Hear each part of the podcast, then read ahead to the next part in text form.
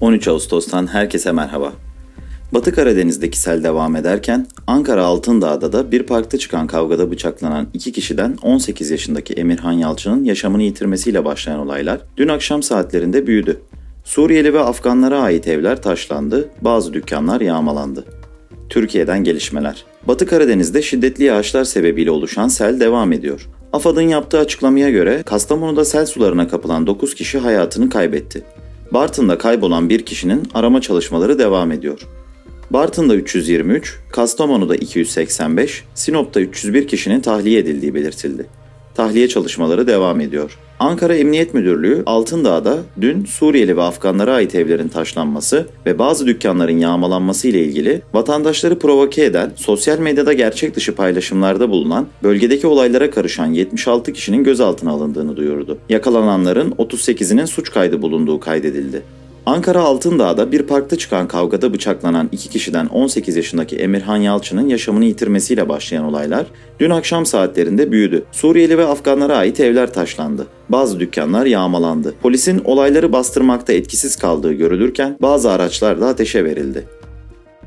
Ekon 101. Türkiye Cumhuriyeti Merkez Bankası politika faizini %19'da sabit bıraktı. Çalışma ve Sosyal Güvenlik Bakanı Vedat Bilgin, hükümetin 2022 yılı memur maaşına ilişkin ilk zam teklifini yılın ilk 6 ay için %5 artı enflasyon farkı, ikinci 6 ay için ise %6 artı enflasyon farkı olarak açıkladı. 2023'ün ilk ve ikinci 6 ay için ise %6 artı 6 ve enflasyon farkları teklif edildi. Memur Sen Genel Başkanı Ali Yalçın, hükümetin memur ve memur emeklileri için sunduğu zam teklifini yetersiz bulduklarını belirterek bu teklif yeni bir teklifi zorunlu kılıyor. Dolayısıyla hükümet hiç beklemeden yeni bir teklifi çalışmalı dedi.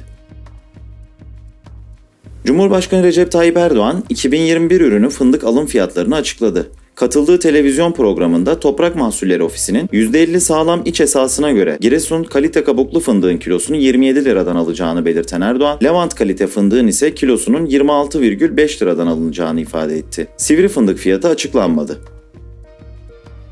Bağımsız gazetecilik yapan Emre Erciş, İstanbul Fatih'te evine yakın bir bölgede silahlı saldırıya uğradı. Ayaklarından yaralanan Erciş, Samatya Eğitim ve Araştırma Hastanesi'ne kaldırıldı.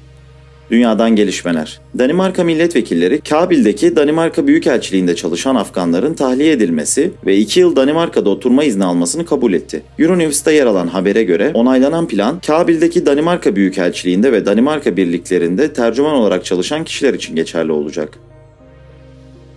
Japonya'da Covid-19 vakalarının sayısı salgın başından bu yana görülen en yüksek seviyeye ulaşarak 18.889 olurken toplam vaka sayısı 1.090.260'a ulaştı. Son 24 saatte 24 kişinin Covid-19 sebebiyle hayatını kaybettiği ülkede Covid-19 kaynaklı toplam can kaybı ise 15.372'ye yükseldi.